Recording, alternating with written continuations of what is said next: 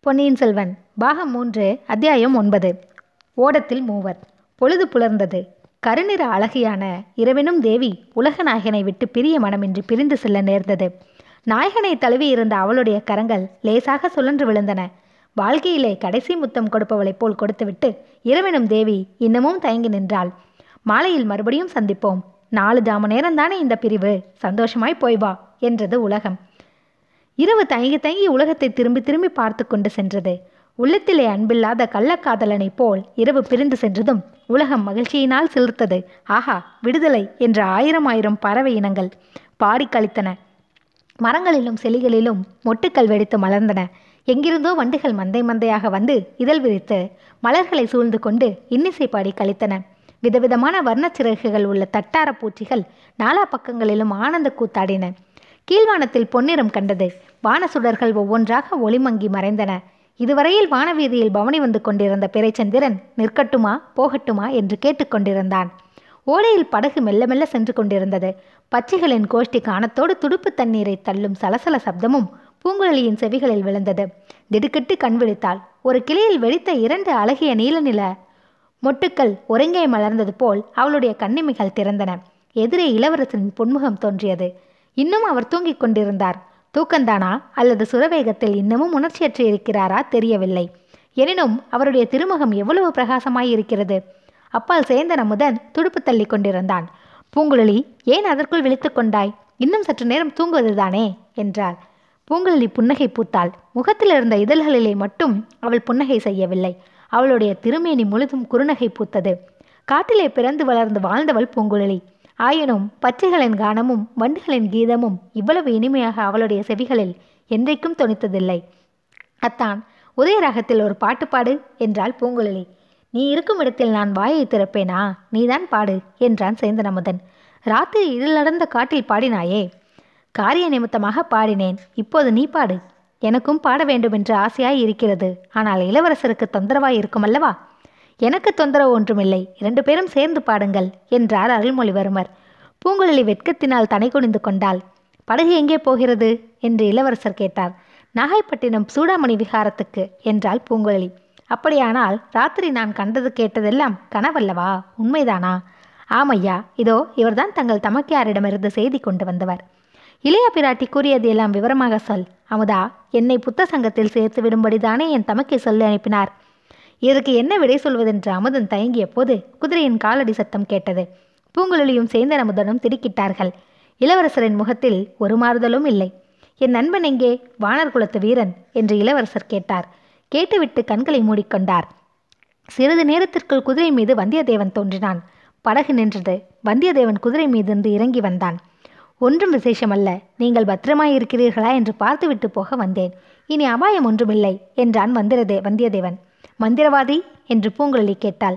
இந்த படகில் இளவரசர் இருக்கிறார் என்ற சந்தேகமே அவனுக்கில்லை. நான் கூறியதை அவன் அப்படியே நம்பிவிட்டான்.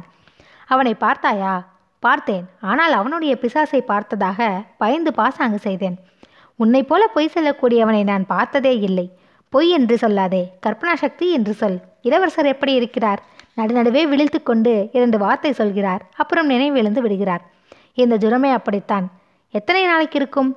சில சமயம் ஒரு மாதம் கூட இருக்கும். சூடாமணி விகாரத்தில் பத்திரமாக கொண்டு போய் சேர்த்து விடுங்கள். பிக்ஷுக்கள் வைத்தியம் செய்தால் இரண்டு வாரத்தில் குணப்படுத்தி விடுவார்கள். ஜாக்கிரதை பூங்குழலி உன்னை நம்பித்தான் இளவரசரை ஒப்படைத்து விட்டு போகிறேன். உன் அத்தான் எங்கேயாவது கோயில் கோபுரத்தை கண்டால் தேவாரம் பாடிக்கொண்டு சுவாமி சரண தரிசனத்துக்கு போய்விடுவான். சேந்தனமுதன் உன்னோடு பழகிய பிறகு அப்படியெல்லாம் செய்ய மாட்டேன். சிவகைங்கரியம் செய்யும் ஆசை கூட எனக்கு குறைந்து விட்டது என்றான். என்னால் குறைந்து விட்டதா அல்லது இந்த பெண்ணினாளா உண்மையை சொல். சேந்தன் அமுதன் அதை காதில் போட்டுக்கொள்ளாமல் குதிரையை நான் சொன்ன இடத்தில் கண்டுபிடித்தாயா? என்று கேட்டான். குதிரை என்னை கண்டுபிடித்தது. இது நான் உன்னிடம் தஞ்சையில் விட்டு வந்த குதிரை அல்லவா? ஆமாம். இருட்டில் இது அடர்ந்த காட்டுக்குள்ளே என்னை பார்த்துவிட்டு கனைத்தது. அரேபியர்களிடம் நான் அகப்பட்டு கொண்டதில் ஒரு விஷயம் தெரிந்து கொண்டேன். அமுதா குதிரைகளை வெறுங்காலோடு ஓட செய்வது பாவம். குழம்புக்கு அடியில் இரும்பு கவசம் அடித்து ஓட்ட வேண்டும். முதன் முதலில் நான் பார்க்கும் கொள்ளுப்பட்டறையில் இதன் குழம்புக்கு கவசம் அடித்து செல்லப் போகிறேன். சரி சரி. அதையெல்லாம் பற்றி பேச நேரமில்லை. மறுபடியும் உங்களையும் இளவரசரையும் பார்ப்பேனோ என்னமோ தெரியாது. இளவரசர் மறுபடி விழித்தால் நான் பழைய அறைக்கு போகிறேன் என்று சொல்லுங்கள். அங்கிருந்து விரைவில் செய்தி அனுப்புவதாகவும் சொல்லுங்கள். அப்போதுதான் நிம்மதியாக இருப்பார். வந்தியத்தேவன் குதிரையை திருப்பி விட்டு கொண்டு போனான். விரைவில் இவர்களுடைய பார்வையிலிருந்து அவன் மறைந்தான். இருபுறமும் தாளமுதர்கள் அடர்ந்திருந்த ஓடைக்காலின் வழியாக படகு போய்க் கொண்டிருந்தது. பொன்னிறத்தாளும் பூக்களும் தந்த வர்ண வெண்தாளம்பூக்களும் இரு பக்கமும் சேர்ந்து கிடந்தன. அவற்றின் நறுமணம் போதையை உண்டாக்கிற்று. சில இடங்களில் ஓடைக்கரையில் புன்னை மரங்கள் வளர்ந்திருந்தன. சில இடங்களில் கடம்ப மரங்களும் இருந்தன. முத்து நிற புன்னை மலர்களும் குங்கும வர்ண கடம்ப மலர்களும் ஓடைக்கரைகளில் சொரிந்து கிடந்தன. பூலோகத்திலிருந்து புண்ணியசாலிகள் சொர்க்கத்திற்கு போகும் பாதை ஒன்று இருந்தால் அது இப்படித்தான் இருக்கும் என்று பூங்குழலிக்கு தோன்றியது. இடையிடையே கிராமம் தென்பட்ட இடத்தில் சேந்தன் அமுதன் சென்று இளவரசருக்கு பாலும் பூங்குழலிக்கு உணவும் வாங்கி கொண்டு வந்தான். இளவரசர் கண் விழித்த போதெல்லாம் பூங்குழலி சற்று விலகி நின்றாள். நேருக்கு நேர் அவரை பார்க்க முடியாமல் அங்கும் இங்கும் பார்த்தாள். அவர் உணர்வில் இருந்த நேரங்களில் அவர் முகத்தையே பார்த்து கொண்டிருந்தாள். சேந்தனுடன் பல விஷயங்களை பற்றி பேசிக்கொண்டும் இருந்தாள். சில சமயம் இரண்டு பேரும் சேர்ந்து பாடி கழித்தார்கள். சேந்தன் அமுதன் உணவு தேடி கிராமங்களுக்கு சென்ற சமயங்களில் பூங்குழலி இளவரசரின் நெற்றியை தடவி கொடுத்தும் தலையை கோதிவிட்டும் பணிவிடை செய்தாள். அப்போதெல்லாம் அவள் உள்ளம் பொங்கி உடல் சிலிர்த்து பரவச நிலையில் இருந்தாள்.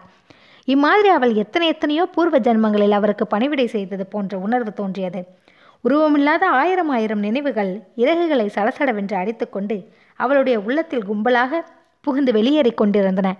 ஒரு பகலும் ஒரு இரவும் அவர்கள் அந்த உடைக்கல் உடைக்கால் வழியாக படை படகில் சென்றார்கள். பூங்குழலியும் சேந்தனும் முறை போட்டு கொண்டு அவ்வப்போது சிறிது நேரம் கண்ணயர்ந்தார்கள். கண்ணயர்ந்த நேரத்தில் உருவம் தெரியாத இன்பக் கனவுகள் பலவற்றை பூங்குழலி கண்டாள். மறுநாள் சூரியோதய நேரத்தில் உலகமே பொன்னிறமாக ஜொலித்த வேளையில் படகு நாகைப்பட்டினத்தை அடைந்தது. நாகைப்பட்டினத்தின் அருகில் அந்த ஓடையிலிருந்து ஒரு கிளை பிரிந்து சூடாமணி விகாரத்திற்கே நேராக சென்றது. அந்த கிளை வழியில் படகை கொண்டு போனார்கள். புத்த விகாரத்தின் பின்புறத்தில் கொண்டு போய் நிறுத்தினார்கள். அச்சமயம் அந்த புகழ்பெற்ற சூடாமணி விகாரத்தில் ஏதோ குழப்பம் நேர்ந்து கொண்டிருந்ததாக தோன்றியது.